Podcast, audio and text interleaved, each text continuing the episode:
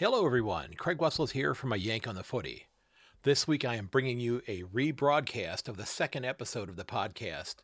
When this was released back in January of 2020, I used this episode to explain what, in my opinion, made footy great, and that was the relationship between the supporters, the fans, and their clubs, whether it be at the AFL, the VFL, the Waffle, down to the local leagues, that sort of thing. Just that relationship, that passion between the two sides I think makes the game great. And it's just absolutely wonderful. Of course, you know, within two months, unbeknownst to any of us at the time, the players and the fans were, for the most part, going to be uh, kept apart from one another for the better part of two seasons. Now, my thoughts on on how these two groups, the supporters and the and the clubs, uh, do actually love one another. Yeah, I think for the last two years, this has been pretty much uh, they've been kept apart, and I cannot wait to see that this love affair rekindled.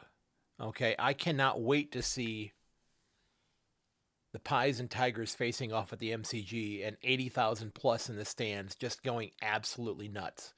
I, I'm so excited for that, you know, and you know whatever the new capacity is going to be down at uh, at GMHBA Stadium. You know, I I noticed one of the stands is completely gone, and I joked with somebody online that it's great that it's opened up now that I can actually uh, just watch the game from my house right through that opening in the stadium.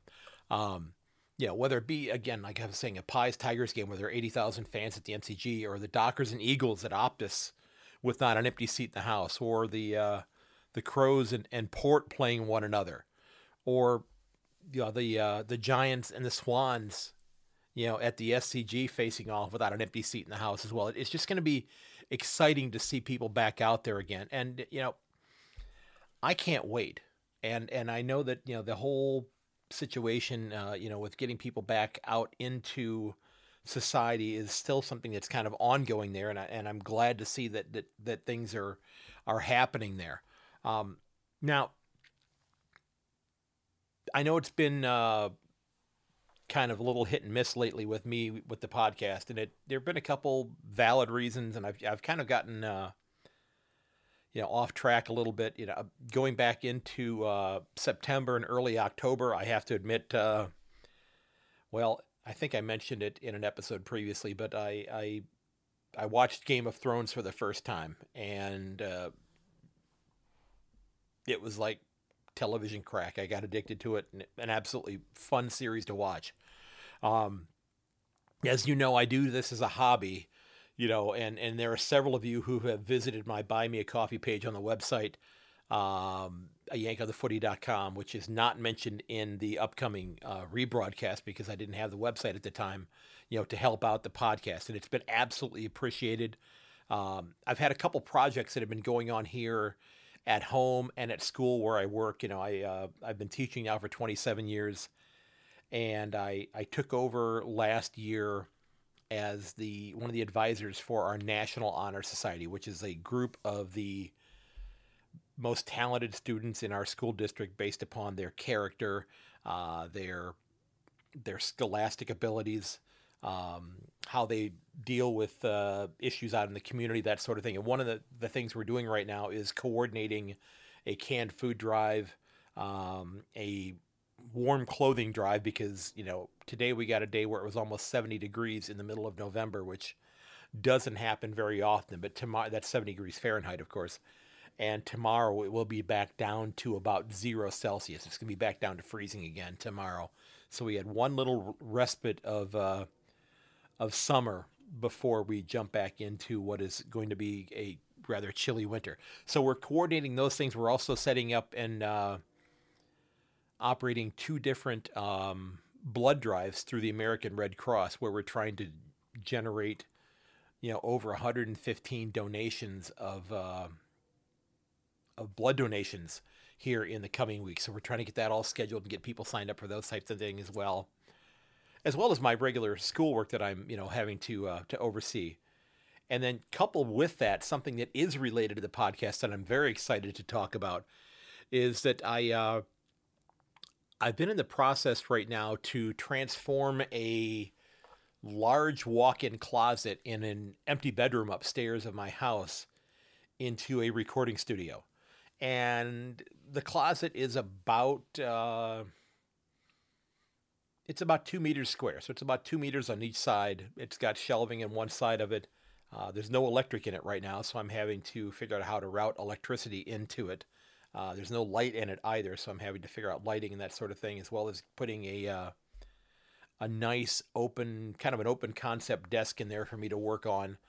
Uh, but I'm, I'm, working on trying to get that set up, and I'm hoping to be recording um, in there, but by Christmas break, within the next month or so. So I'll be hoping to be able to uh, to sit down and start doing some uh, interviews from there. And of course, now I have to figure out how well is the Wi-Fi going to work in that part of the house as well. So I need I may need to get myself a uh, a Wi-Fi extender to move my Wi-Fi up there a little bit. But it, I have been working a lot behind the scenes. I've actually lined up about a half dozen different interviews with a number of different people. Some that have been suggested to me by former guests, others that uh, I've tried to coordinate with previously and have not been able to uh, set up a time. Uh, I'm hoping to get those nailed down. Um, just some really unique individuals that I've reached out to and that I've spoken to that have committed to coming on, have said yes, they're interested. We just have yet, not yet set the date. So I'm very excited about doing that uh, here very soon. Um, of course, we got the draft coming up next week. Uh, and uh, while I was hoping to do a draft preview episode, it wasn't meant to be. And, and, and I have to be honest with you, as I said, I think in the most recent episode, I don't know enough yet about local footy uh, to to try to make any sort of an educated guess. Okay, and I I spoke recently to someone off air who said that a lot of people don't tend to get caught up in the draft because it is uh, in many ways a bit of a crapshoot because you never quite know you know which which players are going to become the the talented ones that rise up to the top and you know maybe a player who ends up getting uh, you know picked in the top five ends up fizzling out not being the player that that club had hoped to be, hoped them to be.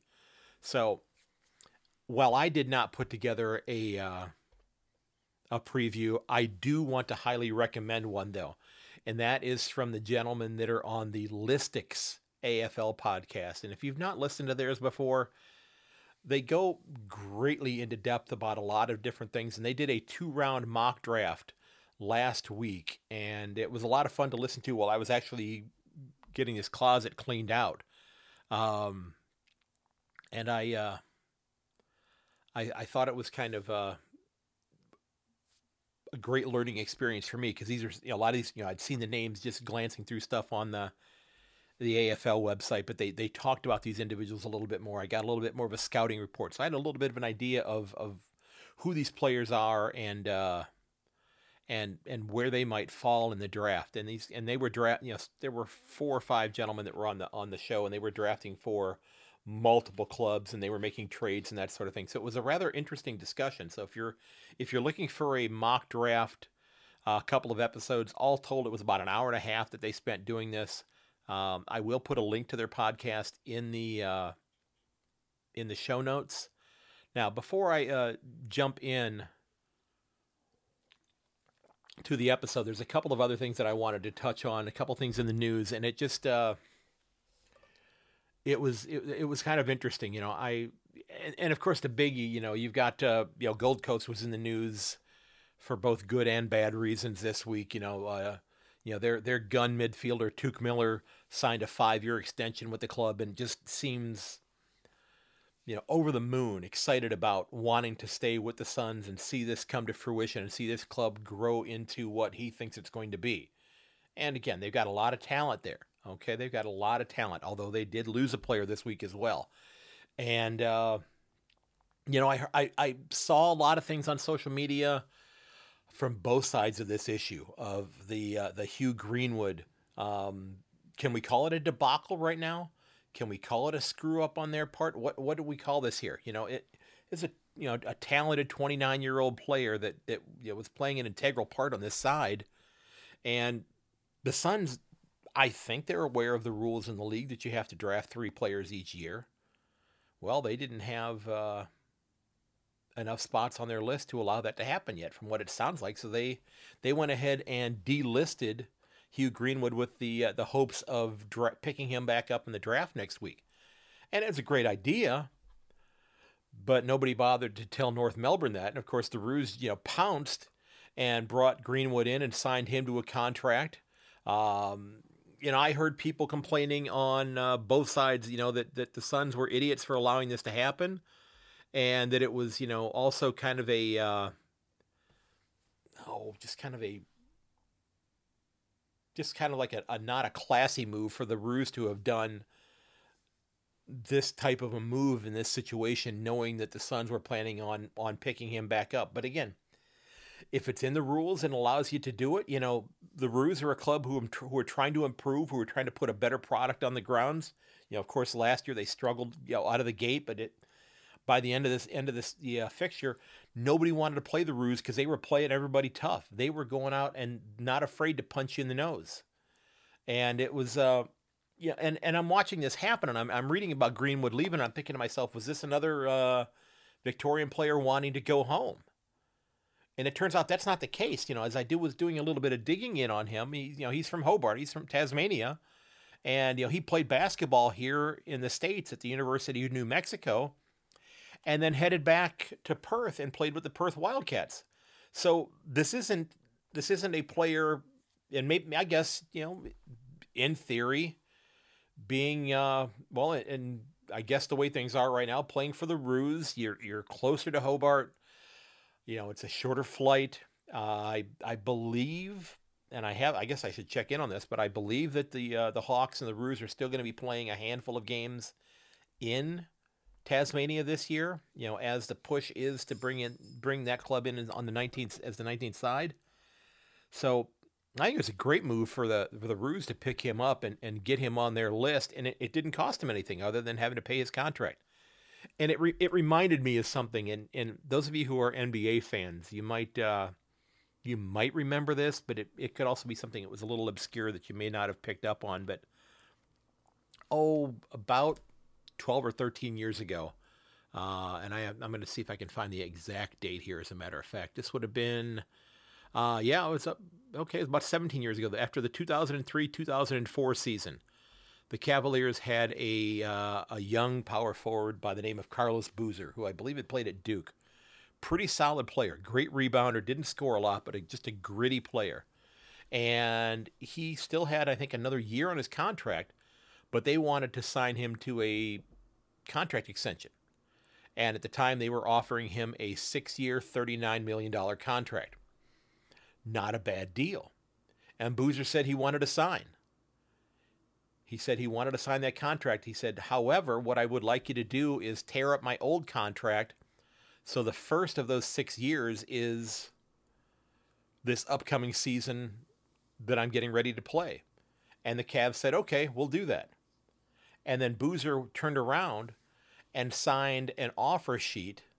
He became a restricted free agent at this time, meaning that the Cavs could uh, they could go ahead and uh, match any offer that another club was going to make. But the Utah Jazz stepped in and offered him a six year, $70 million contract, almost double what the Cavs were wanting to pay him. And they couldn't afford, you know, they couldn't fit him under the salary cap anymore. So he walked away from the Cavaliers. The Cavs lost a year of him playing for them, and he headed off to Utah, making an extra $31 million on top of that. So this whole thing with with uh, with Greenwood kind of reminded me a little bit of this Carlos Boozer thing because Carlos Boozer, whenever he stepped onto the floor in Cleveland the rest of his NBA career, Cavs fans let him know what they thought of him. Of course, I guess you could also say you would have to fault, you know, and similarly to those of those of folks who were saying that the uh, Suns screwed up here, you'd have to fault the management and the ownership of the Cleveland Cavaliers who made that decision to do it. Okay, and I, I just thought that was a rather unique, um, unique situation with Hugh Greenwood, and and I've seen players that have been delisted because if I'm not mistaken, uh, the Cats did this last last year. I believe they did it with Lachie Henderson, if I'm not mistaken. They redrafted him as a, as a, on a rookie contract if I'm not if I remember correctly. And I may not I may not have the terminology right there, but I think they went back and brought him back in, the draft. Now, the last thing that I wanted to talk about, and I'm not going to get into the Liam Jones conversation. You know, I'm not I'm not wanting to get on here as a pro vaxxer, anti vaxxer. That's that's your decision. It's your business. You know, you get the vaccine, you don't get the vaccine. That is completely up to you. I got the vaccine. I ended up getting COVID. I had a mild, what turned out to be a mild case of it because I had had the vaccine. You know, we're talking about the you know people are getting booster shots here right now. I have not gotten the booster for it yet. I'm probably going to go in and get that soon because I do have some underlying health issues that uh, that I think will uh, make it necessary for me to to want to do that. Okay. But the one story I did want to talk about here before we uh, we jump into the the rebroadcast of episode two so I noticed that uh, the Crows brought on another major sponsor. Um, they lost. Oh, I cannot remember which company it was, but they lost a sponsor, and I'm I'm kicking myself because I've been I've seen that sponsor on their Guernsey for the last several years, and I cannot remember which one it was right off the top of my head now but they have brought on Hungry Jacks, which here in the states, I believe it is a, a sister company to what we call Burger King here, Burger King here in the United States. Um, but Hungry Jacks is going to become a major sponsor for the Adelaide Crows this year. Now, and I guess I, from the mock-up that I saw that their their logo, the Hungry Jacks logo, is going to be on the back of the Guernseys, right below the numbers from what it looks like. Now, I, I, am asking you this because I, I don't know this. Um, you know, since Hungry Jacks, I believe, is staying is, I, I think they're the major sponsor for West Coast. Can any of you recall an instance where two clubs had the same major sponsor on their Guernsey at the same time? In the in the six years I've been watching the game, I can't recall that being the case. Now that's not to say that there weren't some minor sponsors, and maybe on the uh, the the drop cloth or the the big sheet of vinyl that's behind the coach at a press conference, you might see you know business A show up on this club's backdrop, and business A also show up on another club's backdrop. But I can't recall that being the case on their Guernseys. So if, if you if you recognize or remember that happening I'd love to hear from you about that because I, I just don't think that that has happened before. Okay. So before we dive in, though, I'd one, one or two other things here, real quickly. Um, the club of the episode is the Mooroolbark Mustangs, and they play in the Eastern Football and Netball League. And they've got, of course, senior, juniors, reserves, and under 19s, as well as women's footy. They play their, contra- their contest at the Heights Reserve on Longfellow Avenue in Mooroolbark in Victoria, and they've got a really cool uh, club logo that I think is really sharp. The the Mustang head that you know, it almost looks muscular. Can can a horse look buff? Can a horse look ripped? Because this horse does on their logo, and the color combination, the green and gold. It's something that I have not seen too terribly often, but I think if that, that new club ends up in Tasmania, I think green and gold is probably going to be the way to go there. But the club was founded back in 1996, and recently the club named Anthony McDonald, who was on their 1988 Premiership team, to be part of their women's coaching uh, ranks. And they also promoted Troy McCartan, who is taking over as the senior coach on the reserve side. He coached, he was a senior coach at the under 19s last year and and I just have to say it. I was looking through their Instagram page, Mr. McCartan. I can say with certainty that you have arguably the most impressive tattoo sleeves that I have seen in a long time. And I absolutely I wish the Mustangs the best of luck heading into their training for the 2022 fixture. I hope you have a wonderful season. I hope COVID just for lack of better terminology just stays the hell away and lets you go ahead and have a fantastic year. So best of luck to the Mustangs going forward here. Now, ladies and gents, don't forget that uh, I'm hoping to set up discussions with supporters of all 18 AFL clubs as well as the 14 clubs of the AFLW. If you're somebody who's interested in being a guest, please stop on my website, yankonthefooty.com, and click on the register as a guest button up at the top and sign up.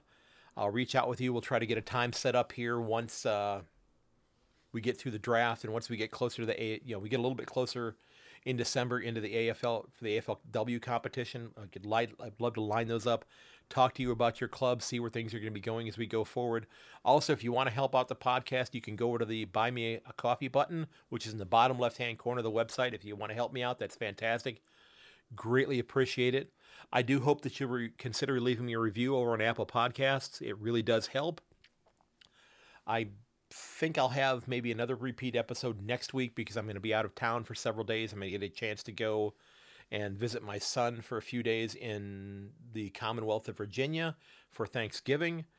And uh, I believe I'm actually doing my first remote interview uh, with a gentleman who's a commander in the United States Navy who plays on the uh, RVA Lions Club in the USAFL. So, ladies and gentlemen, that's enough for me for tonight. Let's dive into this blast from the past, episode two of A Yank on the Footy. I hope you enjoy it. As always, may your dribble kick never hit the post. Cheers, ladies and gents. Till next time.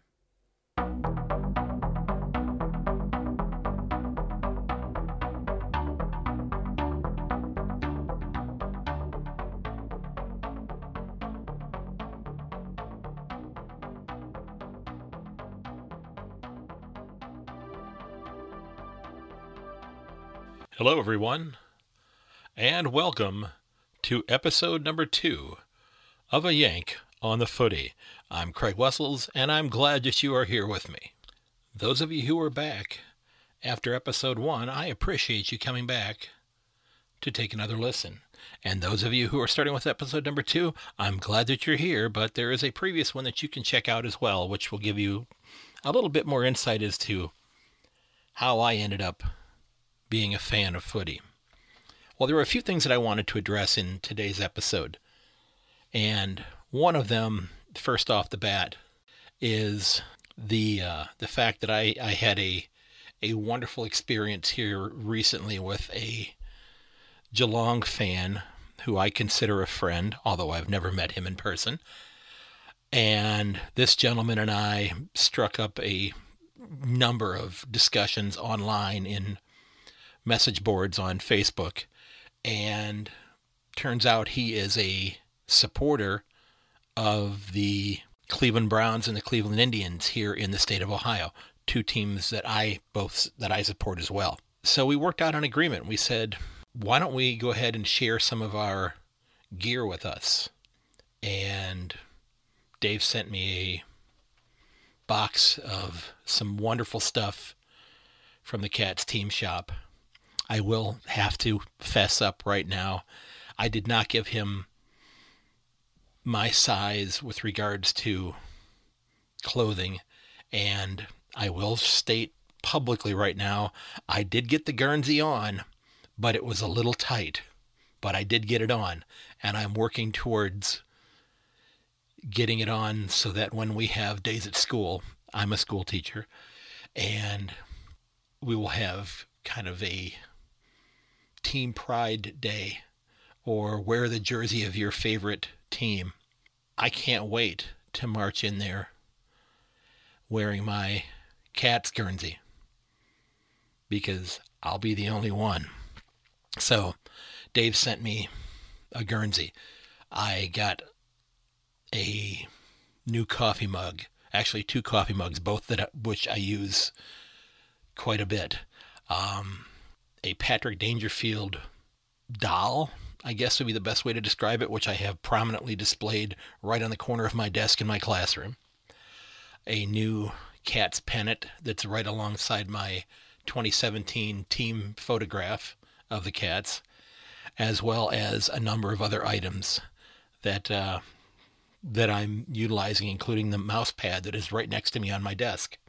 Well, I had been looking at trying to find things to send to Dave, and uh, I did some online shopping, and it took me probably longer than it should have in order to to find the things that I wanted to send. And I finally did send him a box that had three or four, I think four shirts of the Cleveland Browns, the Cleveland Indians. One of them happened to be a shirt that was a Cleveland Indian shirt that looked just like the blue and white hoops that the cats wear. I was thrilled that I found that one.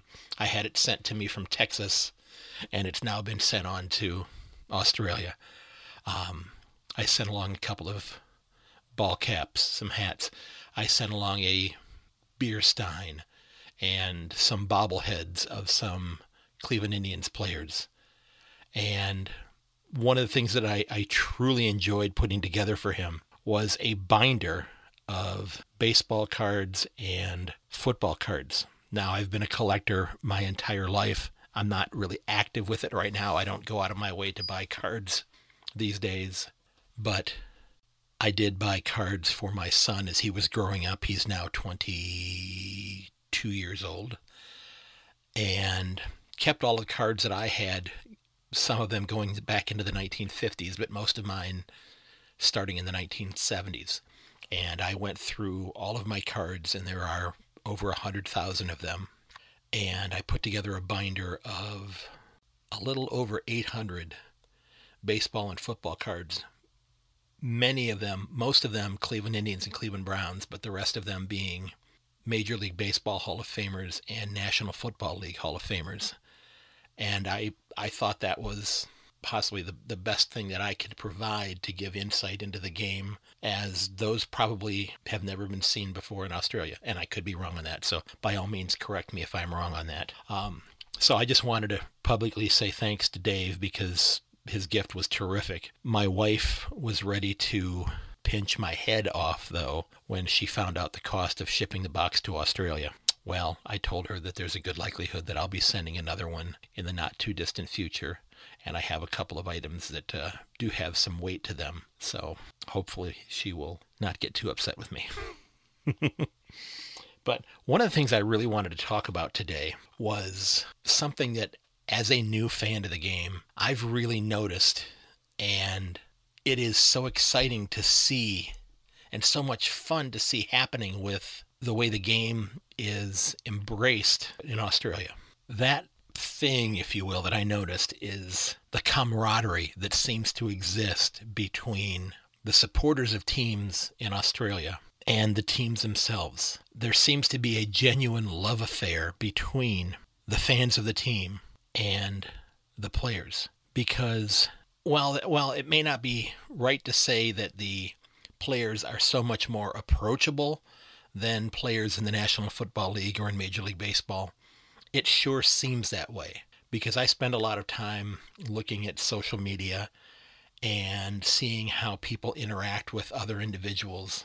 And what I've come to notice, and I see this during the games as well, where the teams involve the the fans, the supporters holding up the banners before games, going around and shaking hands with them after the games, and just seeming seeming to know that that symbiotic relationship is important. That doesn't exist to me, at least what I've seen in the National Football League or in the or in Major League Baseball.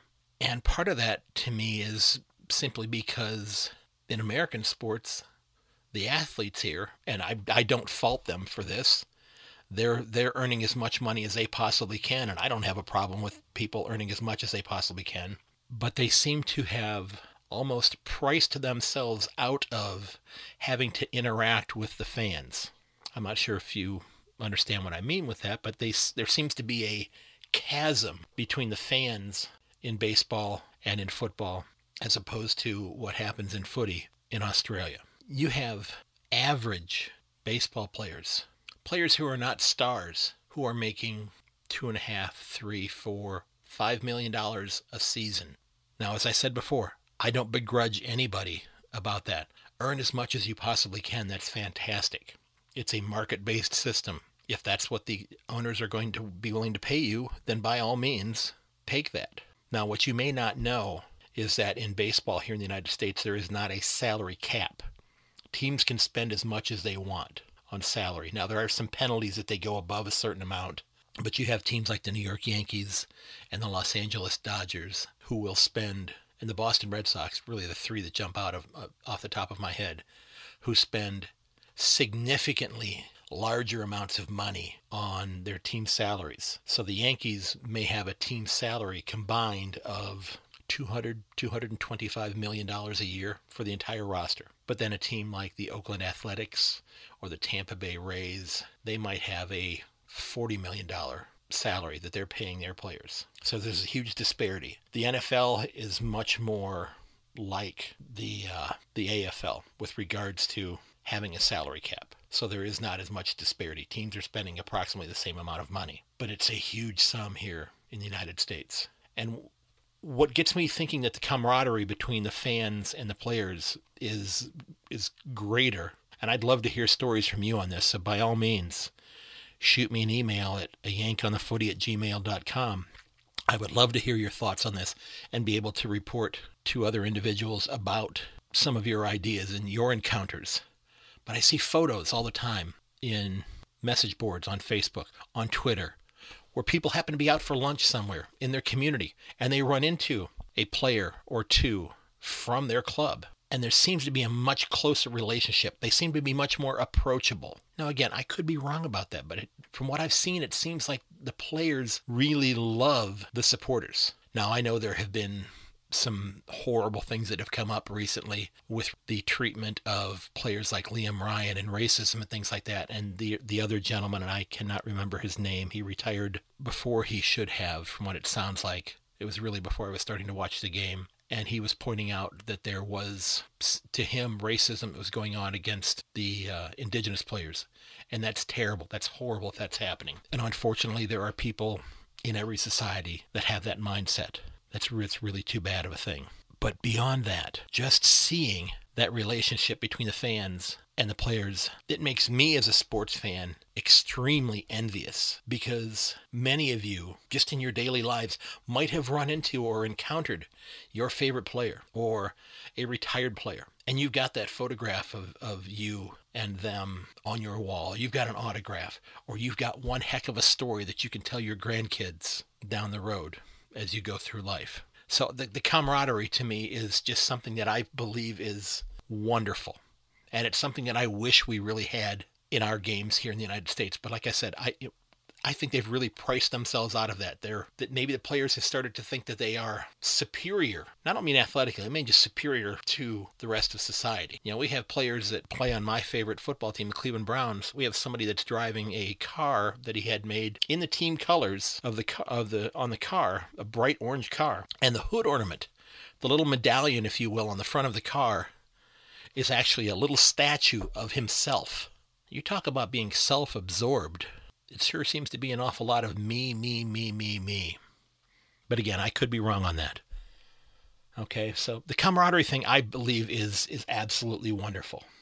Okay, I really do. I think that makes makes the AFL superior to the NFL, to Major League Baseball, and I think probably even to the NBA as well, because in some cases those NBA athletes are making significantly larger salaries. Mean, we just had you know Major League Baseball players sign a, a nine-year contract for, I believe it was almost a quarter of a billion dollars. That was with a B, not an M, a B. He's getting paid almost as much to play the game as some of the owners did when they bought the entire team not that long ago. But they're making huge amounts of money from television revenue, not even as much from ticket sales, but the fact that every team has their own TV channel and they're selling advertising there and they're making huge sums of money that way. Now, football doesn't, most teams don't have their own channel in football, but Major League Baseball, every team has their own dedicated channel that they're airing all of their games on. So, as a Cleveland Indians fan, I can watch out of the 162 game season, I think 155 of their games will be on there, and the other five or six might be on ESPN or on the Major League Baseball network. Heck, even one was on YouTube last year. There was one game on YouTube, and that was very awkward to watch a baseball game on YouTube when the people who were broadcasting the game spent more time talking about YouTube than they did about the baseball game. But enough about American sports here. Okay, I really wanted to just make the point that there is a disparity, in my opinion, between footy and American sports. Okay. One of the other things I wanted to bring up was to talk about first of all the uh, the US AFL announced this week that they're going to be holding their national tournament in October of next year on October 10th and 11th in Ontario, California. And that's exciting. I saw that posted on the supporters of US AFL slash AFL website on Facebook and have talked to a lot of people on there. Well, you know what I mean by talking on there, not like this. And have I'm hoping to develop some good relationships with the people that are there that I can maybe set up some interviews with those folks as well. And I'm going to be reaching out to you uh, in the not too distant future again to try to get some people interested in conducting some interviews because I would like this podcast to ultimately be something that most of it tends to be driven by people that I'm talking to, not necessarily me. Sure, I want to spend some time talking about my observations, but then I also want to be able to talk about the views that other people have, what they've experienced, their greatest moment watching footy, their biggest heartbreak. What are they looking forward to during the upcoming season? What went on last week or the previous week once the season gets rolling that left them frustrated? Or left them excited. But they had a discussion board on Facebook where they were talking about what can be done to try to introduce the game more readily here in the States. Now, sure, we have dozens of teams playing the game here in the States, but these are people who were already adults. Most of these people are in their 20s, 30s. There might be some in their 40s even that are playing. But how do we get this game introduced to younger kids here? You know, I've been a public address announcer for a decade. And I did some coaching in football and baseball early on in my teaching career. And I've started to see a bit of a, a downshift, if you will, in terms of the number of kids that are playing American football in some schools.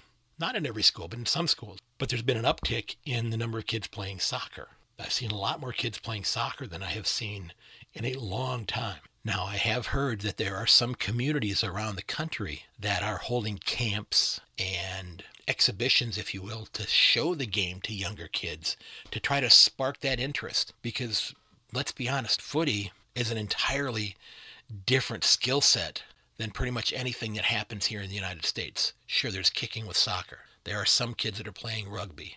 There's a minimal amount of kicking going on in the actual game of football, ironically enough, or what we call football. But just a simple fact that we have so many young kids that are looking for something to do. And this is a, this is a game that in many cases it's new to them. They've never seen it before. And there's a lot of aspects of this game that I think would be exciting. So they brought up I thought a great point on that message board online on Facebook.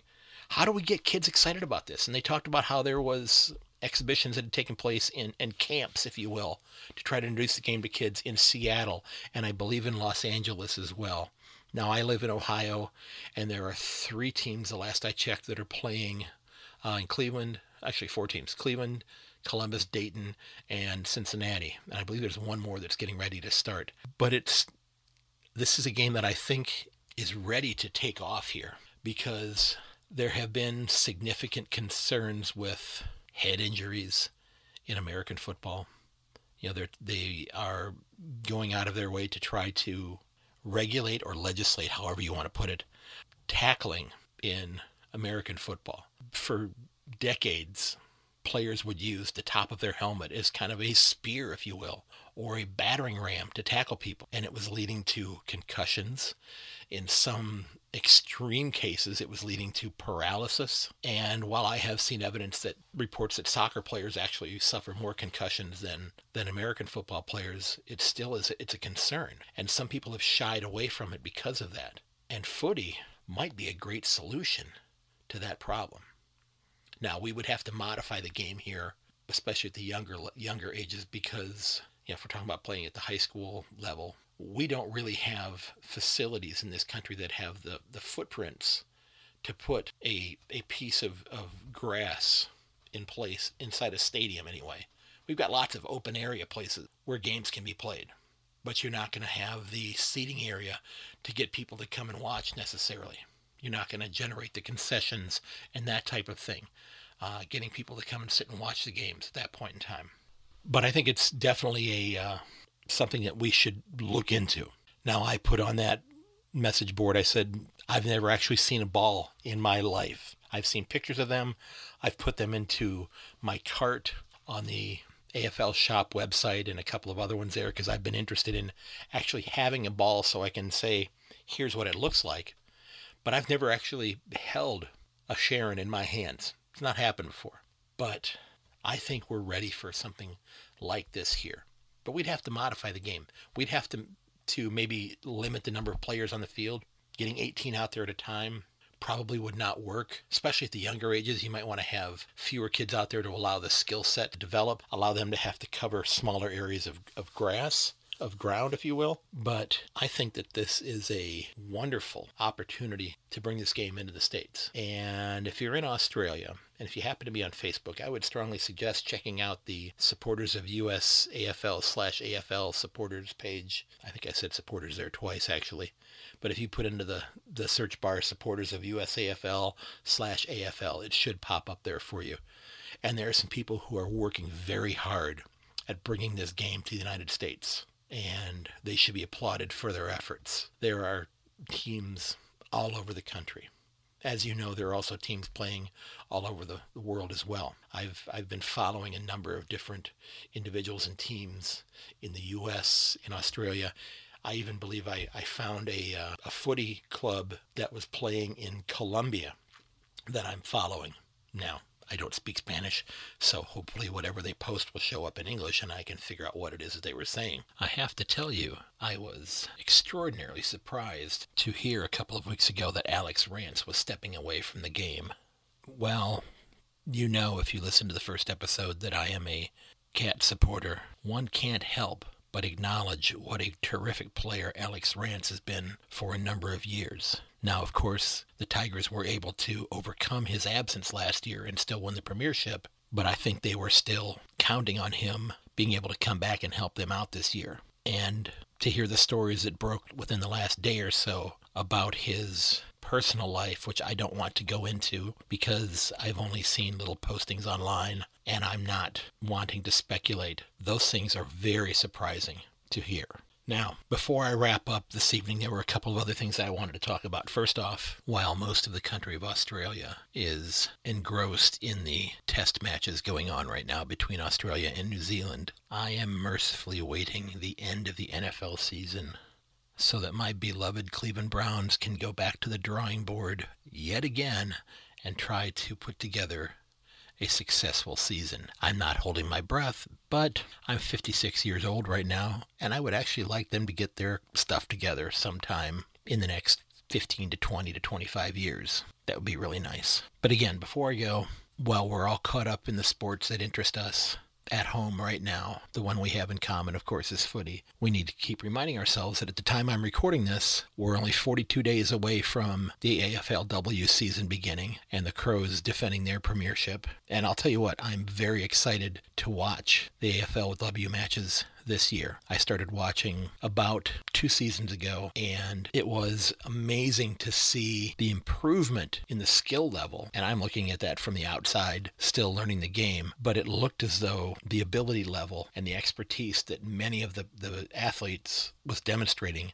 improved tremendously from one season to the next, and I anticipate that happening again this year as well. And good footy is good footy. It doesn't matter who's playing it. Now, while that's 42 days off, we're 83 days away from Richmond getting ready to defend their title, their premiership.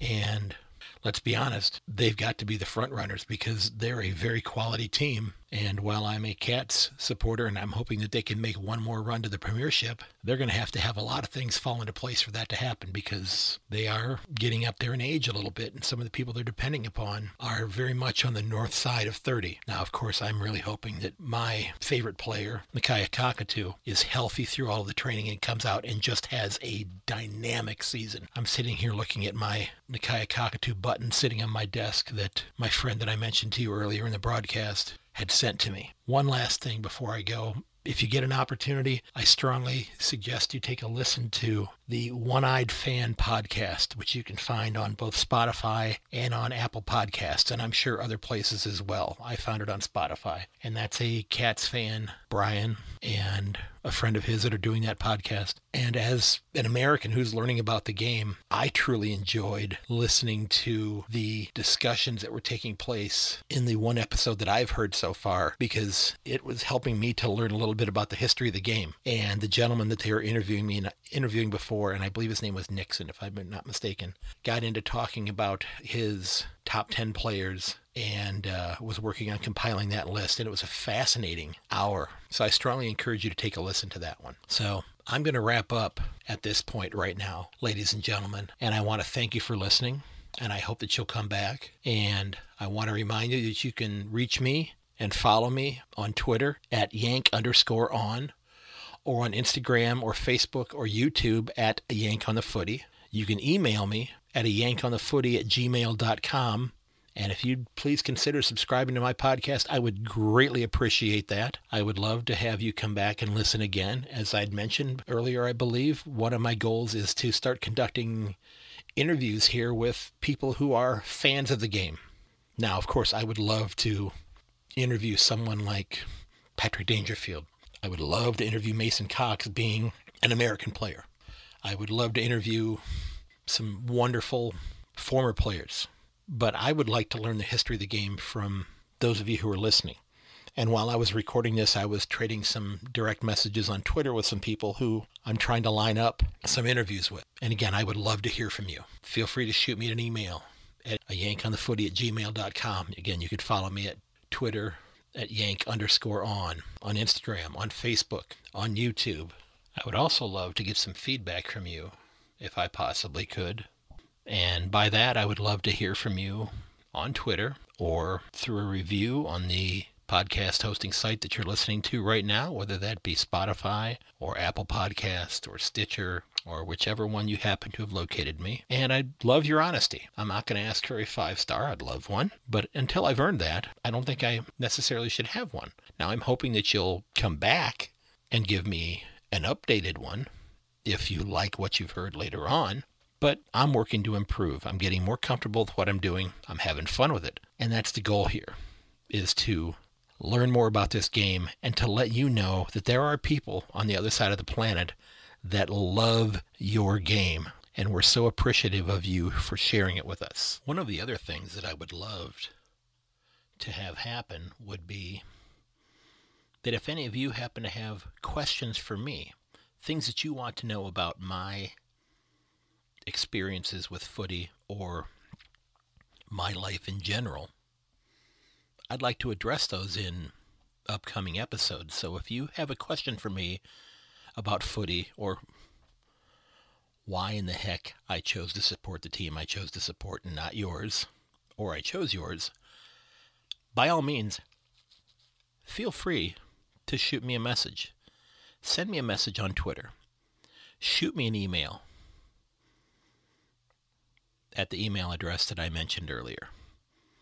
I would love to hear from you and hear what you have to say as well, because this is intended to be a learning exercise for me. I want to learn not only what the people in the media and the athletes and people that we would typically hear from about sports and what they think. I want to know what your typical sports fan thinks, what their views are, why they love and live and breathe for the black, red, and white, or for the orange and white, or for the black and gold or for the hoops, or for the purple and white. You get the idea.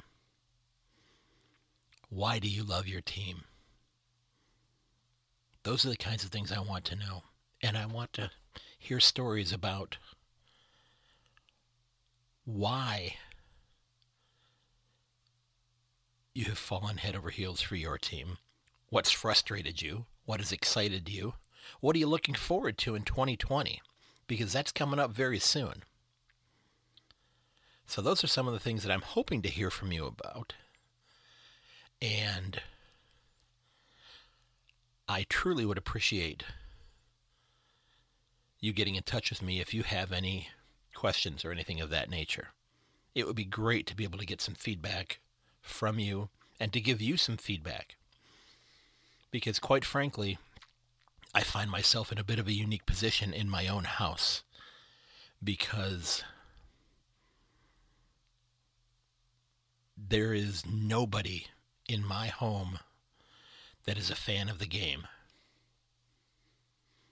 Well, my oldest child has graduated from college and is serving in the military. My youngest child is in her first year and is training to be a school teacher, I believe, like both of her parents. That may change. And she's never watched a game with me.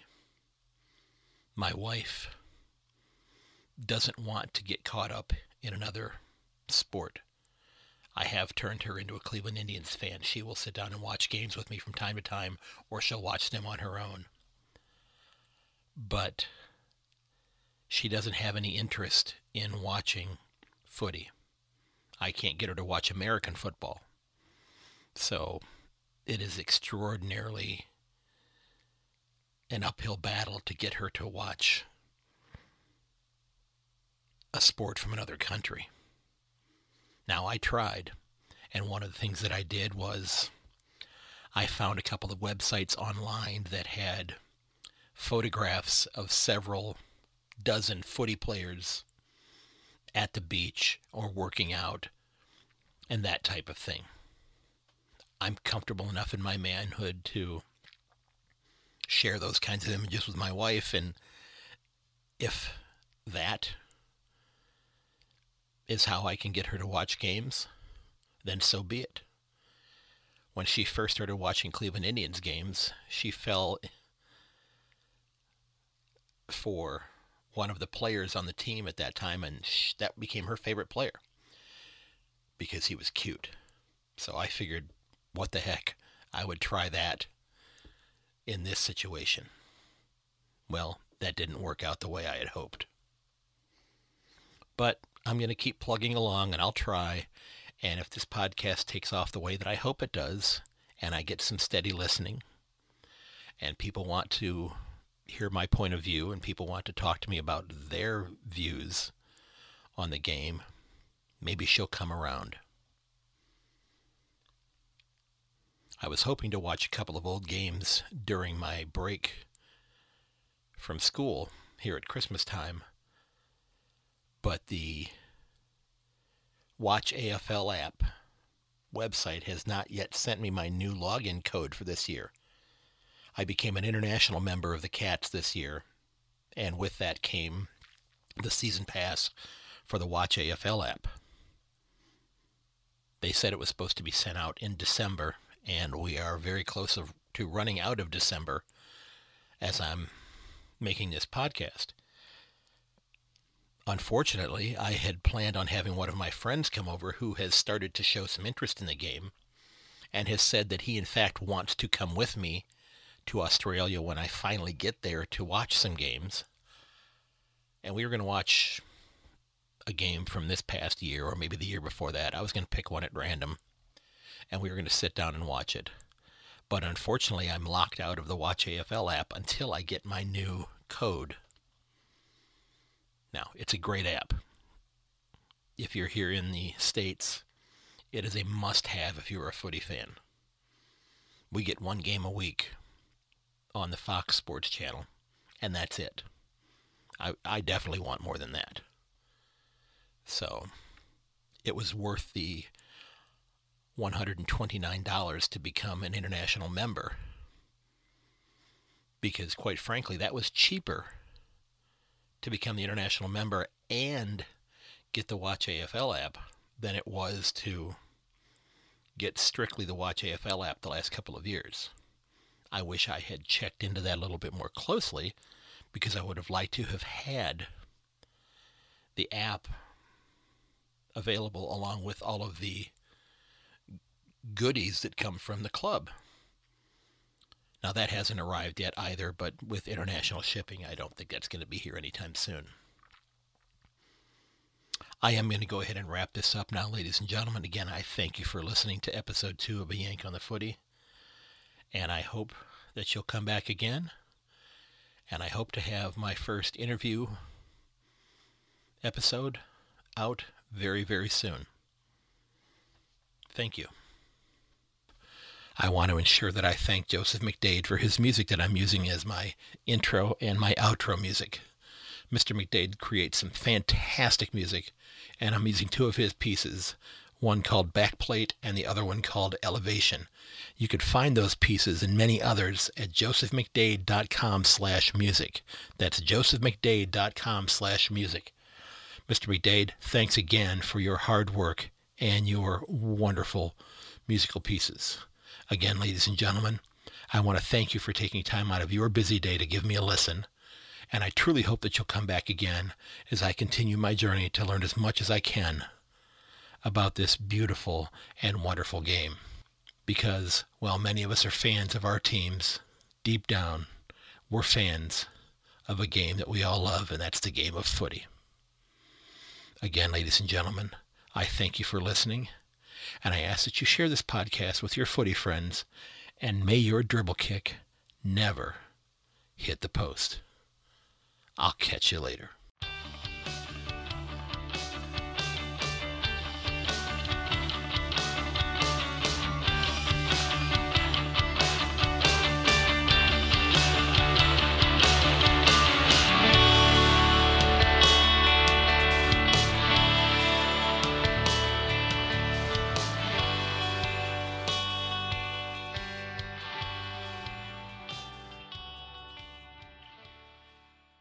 This has been episode two of A Yank on the Footy. You can reach me at Twitter at Yank underscore on or on Instagram, Facebook, or YouTube at A Yank on the Footy. Or feel free to email me at a yank on the footy at gmail.com.